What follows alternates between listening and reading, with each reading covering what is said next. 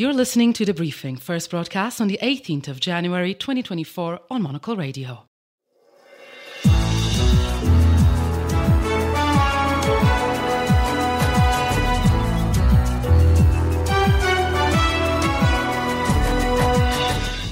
Hello and welcome to the briefing, coming to you live from the World Economic Forum here at Davos. I'm Carlota Rebelo. Coming up on today's program. I repeat my call for an immediate humanitarian ceasefire in Gaza and a process that leads to sustained peace for Israelis and Palestinians based on a two state solution.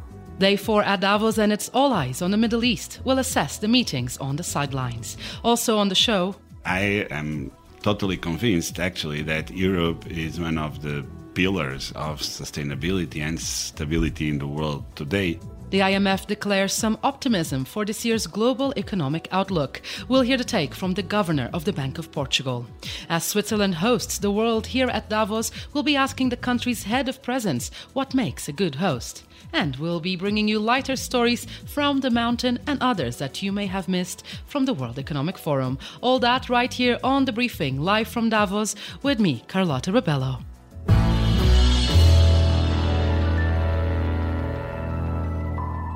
Iran's foreign minister is in Davos carrying the message that attacks against Israel and its interests by the axis of resistance will stop if the Gaza war ends. He also warned that the conflict could heighten tensions across the Middle East. Day four so far has also been marked by appearances by Isaac Herzog, president of Israel, and Mohammed Shia al Sudani, the prime minister of Iraq. With a roundup of the day so far, I'm joined by Fabienne Kinzelmann, the editor and international correspondent for Handelszeitung. Hello, Fabienne. Hi. Thanks nice to see you here in the studio. It's shaping up to be a busy day four already. So, what do we know so far? Oh, we know for sure that Davos is not dead, as I thought last year a little bit. But from China's number two to the head of the European Union, the US and the Iranian foreign minister, it felt like everyone wanted to be on a big stage this year. Like there's uh, there are like I think three dominating topics, which are AI, um, of course, the US elections in the end of the year, and Ukraine. And from those uh, topics, they are really dominating every single headline and every every conversation, both inside the Congress Center and outside. Exactly, you're absolutely right. That's that's how it works. Yeah. You were this morning. You were telling me at the breakfast at Ukraine House. What are some of the takeaways from that? Um, that the support for Ukraine is unbroken in the West, but like that Western countries really like in terms of in terms of like tight budgets, they really have to find more creative ways and new solutions for like aiding packages to Ukraine. And they are thinking way they are way more open. They are thinking and speaking louder about confiscating Russian assets. And of course, with a global election year, there is also fears that support for Ukraine might change when leadership changes. But let's turn to the big focus today, which is, of course, all eyes are on the Middle East. Uh, is Davos looking like the forum for solve, solving this conflict? Who did it ever? Um, I think it's pretty clear now that uh, Israel's using the platform very well to gather support, support and sympathy, which they don't have in every part of the world. Um, and they didn't only bring their president, but also, for example, Hamas hostages and people who lost family members. Um, but what you can clearly say is like there are no Palestinians here or visible. And if we know one thing for sure, then that there won't be peace if not all parties are brought on the table. And do you think mediation can happen here? I think Davos is not a place where actually negotiations happen, but Davos is a starting place for debate, or it's a place where debate continues, or where debates moves, shifts. Um, and I think that's the interesting thing about it. Now, it is day four. There's still one day to go. And today, as we've been describing so far, it is quite a significant one when it comes to the agenda of what's in store for the week. But it's surprisingly the, the US delegation has already left, a quite small US delegation, we should say. What does that tell us? It's not like the full delegation already left. Some are still here. And uh, I heard that the second gentleman, Doug Emhoff, has just arrived in Davos too. Um, I wouldn't take that too seriously um, because ministers rarely attend a full week. And, um, and the senators and members of Congress in the US uh, have some discussions to solve at home, e.g., the next aid package for Ukraine. Um, but I think like they were really intimidated by the big Chinese delegation. And uh, I think they tried to set a statement by having like two high ranking officials on a big stage, which was like the National Security Advisor, Jake Sullivan, and the Foreign Minister, Antony Blinken. And of course, John Kerry was seen all over town in the beginning of the week. Yes, and John Kerry, of course, in uh, everyone's a name that was in everyone's mouth with the headline that he uh, will be uh, stepping down. Yes, and rumors of joining the Biden campaign. Yeah, I mean, I, I don't know about the rumors yet, but he's definitely stepping down. Um, his Chinese counterpart is also stepping down. So um, that will be interesting where climate talks between two big states are heading after both of them will leave. Now, let's uh, continue with a look at the day and the discussions happening in relation to the Middle East. How tied is the security of the Red Sea to the developments that are happening in Gaza and how it pertains to global trade as well? Yeah. Um, that definitely exposes um, a weak point in maritime trade. I mean, already last month, four of the five biggest readers have completely stopped shipping in the Red Sea and um, and of course, like for the world and um, for the Western world especially, it's another point of escalation, which is taking up resources. And what are your big takeaways from the week so far, Dan? Um, I think I can only repeat that Davos is not dead. And that people really feel the need to meet and exchange, and that AI is the hottest topic. Just like walking along the promenade here, you see like AI everywhere. And I think it's not going away as like crypto has. Crypto was big like one and a half years ago at the WEF, which was taking place in May 2022, but then like not seen after FTX broke down. But like AI is um, will stay, and I certainly learned a lot about which developments we can expect this year, and that most of the challenges we will see are yet um, unknown, but will be huge. Well, there's a day and a half to go so far. Uh, now, what can, else can we expect, Fabienne? Um, I think more on the macro perspective and the um, perspectives for the year ahead. Uh, e.g., as like important finance ministers are on stage tomorrow debating. Um, I think I don't know if you hear it, but lots of more thaw throats like mine and cracked voices after already like four days of like talking and meeting people. It's like that was a huge speed dating thingy. And, um, and then I also hope, like, hopefully, one last evening of inspiring gatherings. Yes, of course. The the nightcaps here at Davos are famous for a reason. Oh, they are great. we'll keep no those off air. Uh, Fabienne Kinzelmann, thank you so much for joining us here in Davos. Now in London, here's Emma Searle with today's other news headlines. Thanks, Carlota. Iranian authorities say that at least nine people have been killed after Pakistan carried out retaliatory missile strikes inside Iran's borders.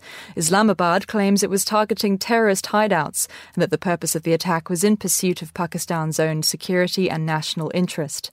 This comes one day after Iran carried out a missile and drone attack on western Pakistan. Russian Foreign Minister Sergei Lavrov has held his annual news briefing in Moscow, where he warned of mounting nuclear risks and suggested Ukraine will endure the same fate as Afghanistan, with the US withdrawing military support. Meanwhile, all flights were briefly suspended in and out of Moscow airport on Thursday morning, a move sometimes taken by Russia as a precaution in the event of the threat of Ukrainian drone strikes.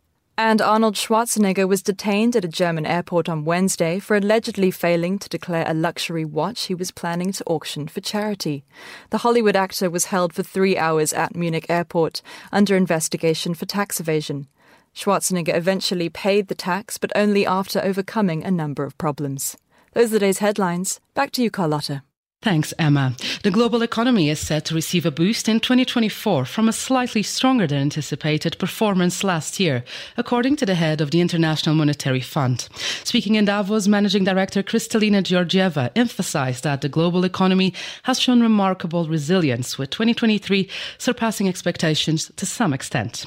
However, she also highlighted that ongoing geopolitical tensions could pose potential risks in leading to increased price pressures and challenges in the supply chain during 2024. Well, to take a long view at some of these topics and also a look at the economy back home, I'm joined now by Mario Centeno, the governor of the Bank of Portugal. Bon dia. bon dia, and thank you for having me. A pleasure having you here with us in our studio in Davos. Let's start by talking about the week so far. We're entering day four. How's it going so far for you? It has been good. Davos always comes with, with surprises. Some of our expectations are matched, others are challenged. That's the, the, the usual process. I think the overall mood going forward and uh, in the long term, as you put it, is positive. People last year were much more uh, dramatic about the events that the world was facing. We could overcome some of them many challenges ahead, but uh, overall things uh, look uh, moderately positive. Very diplomatic. We will, of course, take a closer look at Portugal in a second, but staying with this long view of the European outlook, one of the things, of course, that's been on everyone's mind here is how the geopolitical challenges are impacting the economy, particularly in Europe. So I wonder with the backdrop of these risks, you know, Ukraine, Russia, the Red Sea, and others, and of course, mammoth year for elections in 2024, what are some of your views on how that might impact the next coming months? Let me go back a little bit, then jump the present conjuncture and talk to you a, a little bit about the medium term. Europe played very well in the face of the COVID crisis, both in sanitary terms and uh, economic and financially.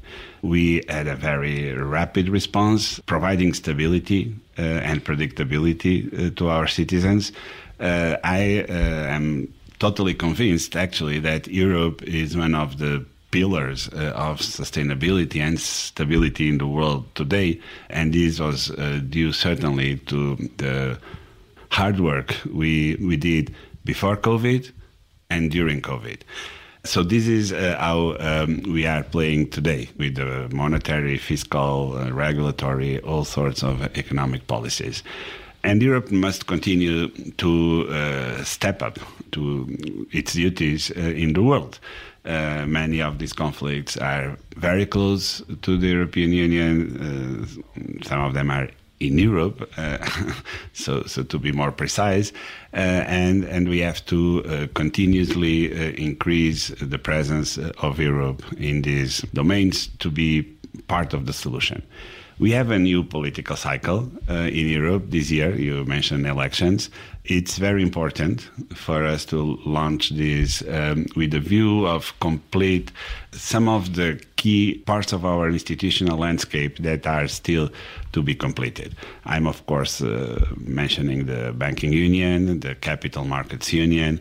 Uh, we know that it takes uh, a long period of discussions and negotiations to to make progress on on these subjects, but we cannot uh, stop uh, them at all because they are key for the future of Europe and for the presence of Europe also in the international uh, financial system. So my best take uh, on that uh, as of today is well Europe must be very proud of what uh, it achieved at this stage. We have a much larger labor market. We are much more flexible economically.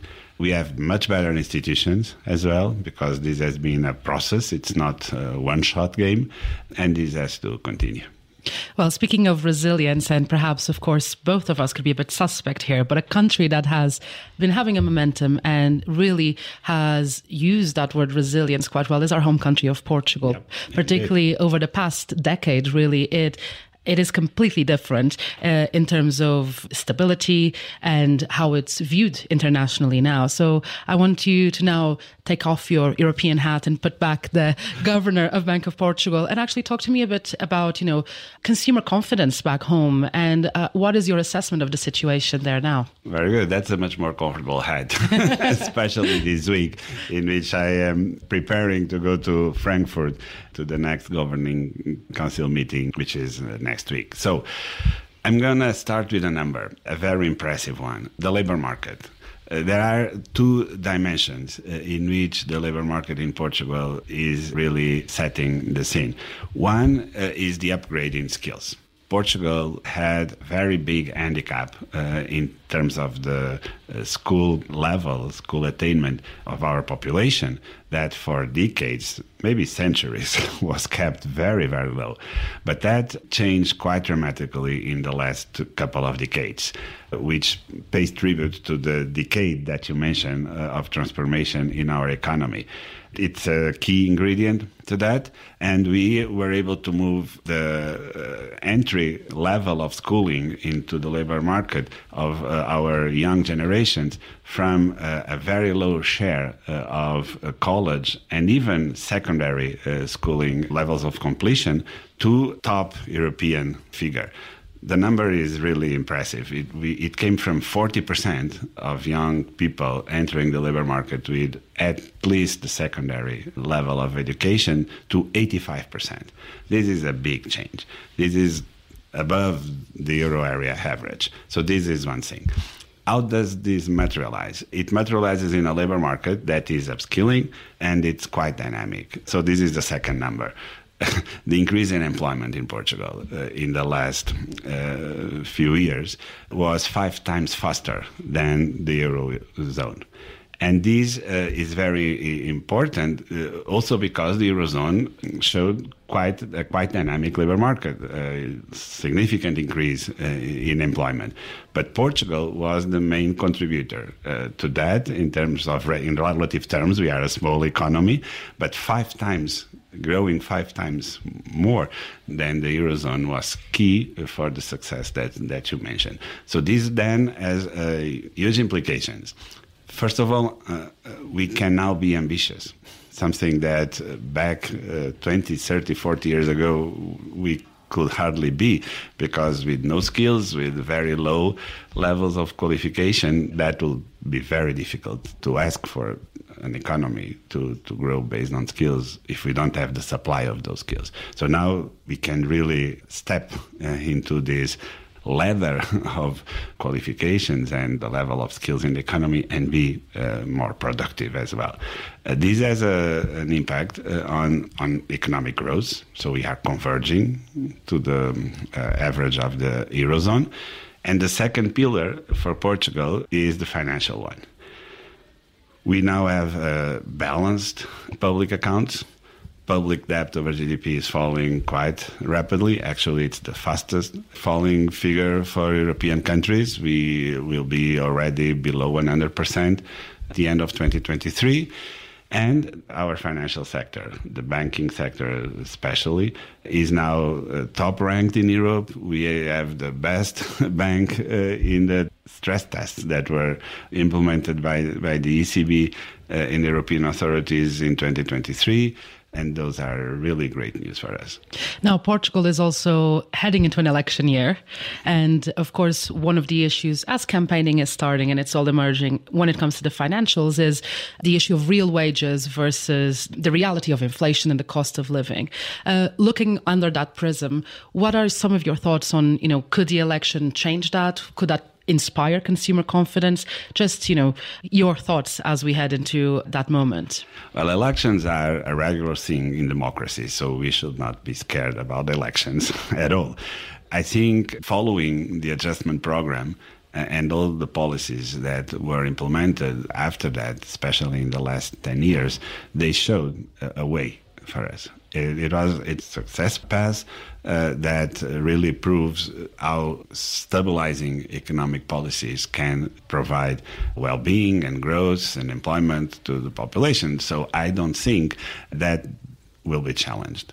Uh, we will remain focused as a country in this upskill in providing financial stability.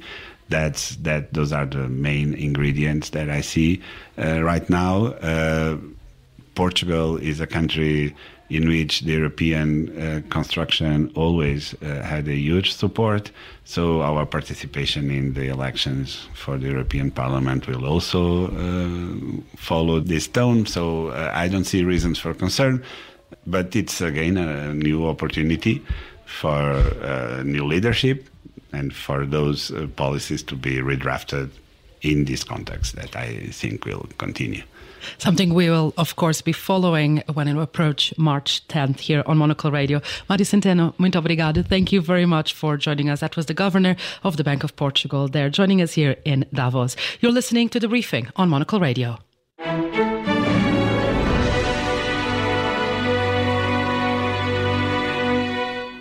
The House of Switzerland is once again bringing together under one roof the Swiss delegation, international guests, partners, and media at the annual meeting of the World Economic Forum. As one of the largest event spaces at the forum, it's played host to some of the most important discussions this year. And to give us a sense of how that has been is the organizer, Alexandre Edelmann, the head of Presence Switzerland. Hello, Alexandre. Bon dia. Nice to see you again. We're to switch back. yeah, of course. Now we have to switch back to to English, otherwise uh, the Portugueseness will be taking over the program. Nice to see you again from uh, last year. I guess let's uh, c- compare from the last time we saw you, which was, uh, I believe, exactly a year from now, a year ago from now. What are some of your key takeaways from this year's edition so far? Hmm.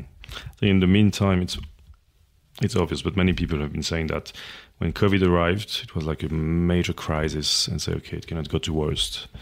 And if you look at what's happening, I wouldn't be qualifying it, but nonetheless, I mean, we have been living in a world where crisis, successively crisis, with consequences for the entire world. We had many crises ahead of that, but having something that is so concerning also for Europe and the US on the global scale, uh, it's a very egocentric way of saying things, but nonetheless, this is where we are. Obviously, people are a bit I wouldn't, yeah, lost. It's complex, and it's not that the attendees and participants have all the solutions, but I think deeply what we feel talking to the other participants, talking to the organizers, talking to some of the officials from Switzerland is everybody is willing to find solutions, which is not, I wouldn't say that at the end of the WEF all solutions have been listed up and that next Monday will be easier, but at least I do feel with different ways, people can disagree, but at least there is a strong commitment to dialogue uh, from many different countries, from different axes. Let it be at the House of Switzerland or at the WEF. At least people are here from, again, different regions, different background. I mean, when you have the Minister of Foreign Affairs for Iran attending and discussing with the Swiss Minister of Foreign Affairs, most probably they do not agree on everything. I was not at the meeting, but it might be different thing. But they're talking, and the fact that WEF is one of these moments where you have all these people meeting, talking, and as long as we have that, I think we can still have some hope without underevaluating the current crisis. Well, it plays uh, very well with the theme of this year's annual meeting this idea of rebuilding trust and providing a platform for such discussions to happen. Uh, what role does Swiss diplomacy play in that, in uh, that concept of rebuilding trust? A major one. no, but I mean, more seriously, the um, one of the key component of the Swiss brand is trust. I mean, usually if you buy something that is Swiss made, you do believe the label. It's kind of the same for diplomacy. Swiss diplomats are well known. If a Swiss diplomat says something, it must be true. And in this moment where instability, um, the risk of misinformation, all that things, I think it's, it's something important. And that value of consistency of Switzerland, we're not bragging about what we do this is not very Swiss. Some people think we should do more in communication field. So I'm from communication field, so of course this is my job to talk about it. But I think that kind of neutrality, not in the weapons exportation way, but the fact that the Swiss diplomat first of all look at all the partners and trying to bring everybody to the table, we still have the benefits of that trust label. So, in a moment where we are rebuilding trust, I think Switzerland has a key role to play, not only by being the host country of the WEF, but also by having all of the diplomats that have a Swiss method of not explaining to everybody what to do, but listening to everybody, at least to be the connecting partner. And I think that we still have in many different countries in crisis. Well, you mentioned there the role of host, and Switzerland is indeed playing host to the entire world during this week uh, here in Davos. Uh, what does Swiss hospitality on a global diplomatic level look like? Uh, of course, a country very well known for your good hospitality when it comes to the more what people more might immediately think of hospitality sector as in the industry. But when we talk here about global diplomacy, that's a whole other way of playing host. I think again, bringing people there and not telling them what to do. We have a very humble way so we're proud of being humble. There might be something paradox in it, but nonetheless, it's something that you see when I see my colleagues in charge of the diplomatic task uh, within the Foreign Office in Switzerland, they're really bringing people to the table that sometimes we're not talking anymore together. So that kind of that hospitality thing yeah, being an honest broker. That's always what we say about Swiss diplomacy, but it became even more important in the past years, and we still have that. And when I look at when House Switzerland, we have a public part, venues, where we have panels and discussions that really worth listening to. I mean, usually I say at the end of the week, I might be less ignorant than at the beginning of the week because listening to the panelists and so on, it's really, it brings, I mean, you have so many people coming that are relevant that it's fascinating to listening to them from different horizons. But for the part, more diplomatic part, we have many delegations coming. I can't name them all here because some of them was not wishing to be public. But nonetheless, you have countries coming to the House Switzerland, talking together, uh, and they trust us not to talk about that. And they trust us not to have hidden journalists wherever. And it's not that Swiss diplomacy is bragging about it and say, hey, we reconnect people. And saying that, again, they trust us for being that honest broker of it. It's something uh, important. I think this is the DNA of Swiss diplomacy, as well as you have world famous CEOs, world famous minister presidents on the working on the streets of Davos, and nobody is going to go after them to get a selfie. I mean, that very Swiss way of respecting the private sphere is also something that I think is very much appreciated by the attendees. And being this, uh, as you were describing, as facilitator of these global conversations yeah. as well. Uh, Alexandre Edelmann, thank you very much for joining us. We look forward to catching up again with you next year. That's Alexandre Edelmann there. You are listening to the briefing on Monocle Radio.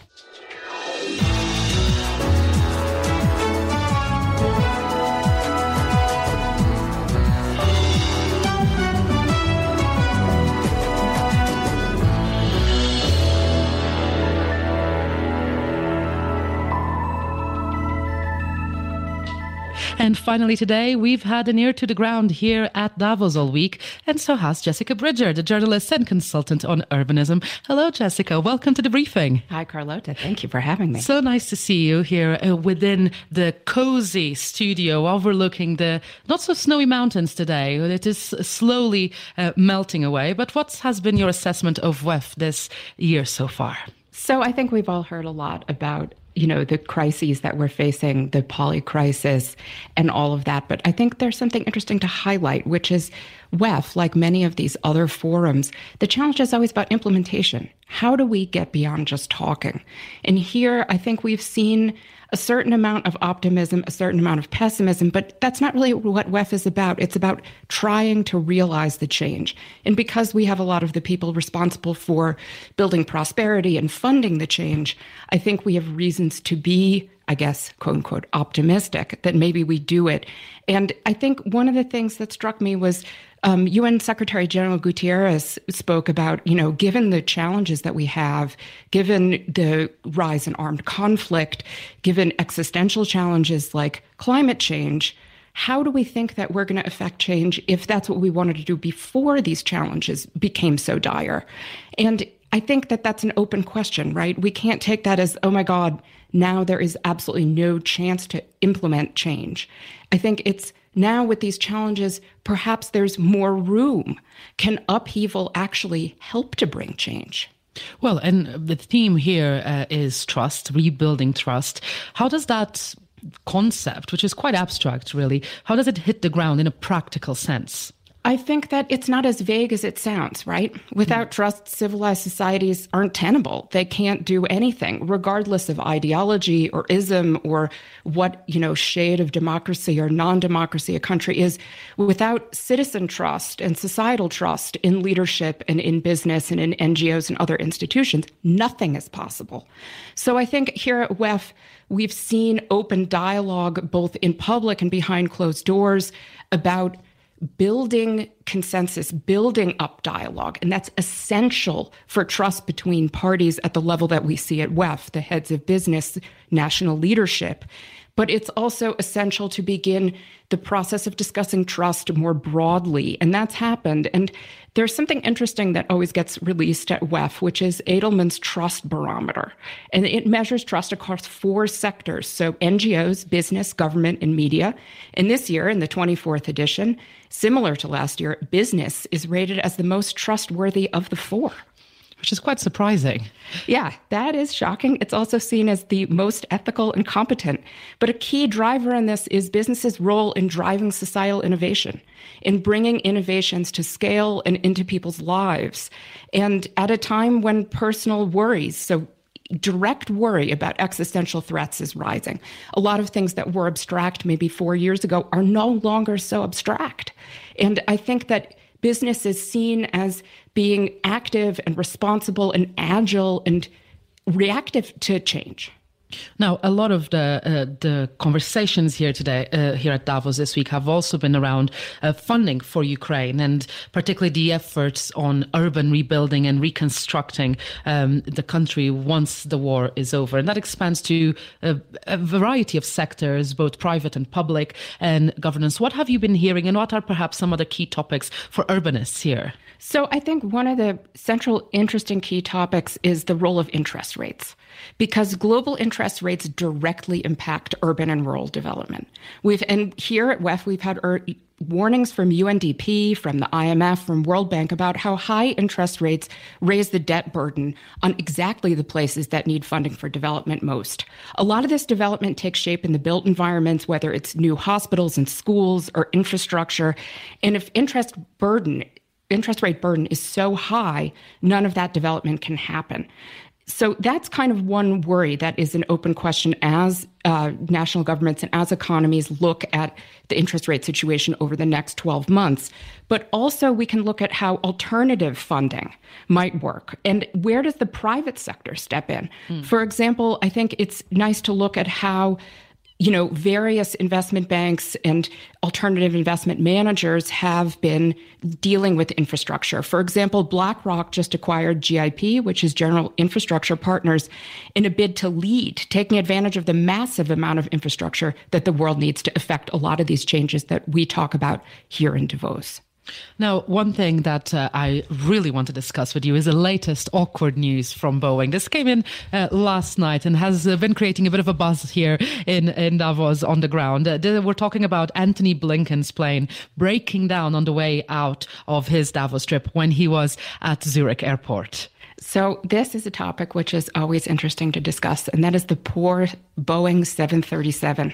So, Blinken's plane was not part of the MAX generation, which has become infamous with two crashes and now the latest door coming off mid flight mm. incident.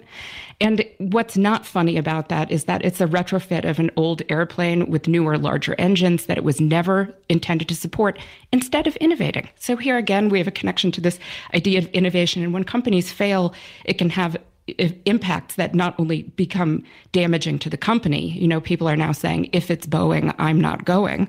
And Antony Blinken indeed did not get to go. He a replacement plane had to be sent, and I believe Politico reported this morning that sadly the press pool traveling with him had to made make their own arrangements back to the United States. So hopefully they're finding their way through Zurich Airport as we speak. Now, right before we go, I just want to talk to you about uh, this area of Switzerland. You're up here a lot for skiing and hiking. This is a region that you know quite well and a sort of home for you as well, home base. So what happens next here in Davos?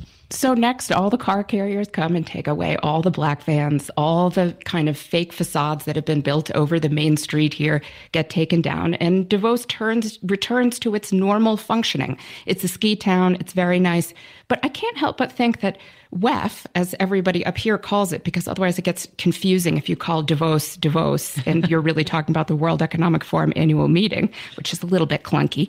But I think the brand Davos could actually be better leveraged. So, putting on the kind of monocle view, couldn't we look at how Davos itself, as a as an urban place, could leverage the fact that it's become a center for these national and international and global discussions and you know, there is work toward that. The Sister Village Klosters has the Klosters Forum, and this and other events could be boosted. But I do have to put in a plug for the fact that we have some of the best skiing in the Alps. Jessica Bridger, thank you very much for joining us. And that's all for this special edition of The Briefing at the World Economic Forum. It was produced by Tom Webb and Christy O'Grady here in Davos, and our studio managers back in London were Tamsin Howard and Steph Chungo. The Briefing is back tomorrow at the same time. We'll be live from London then, but tune in to Monocle Radio for more coverage of this year's World Economic Forum's annual meeting. I'm Carlota Rebelo. Goodbye, and thanks for listening.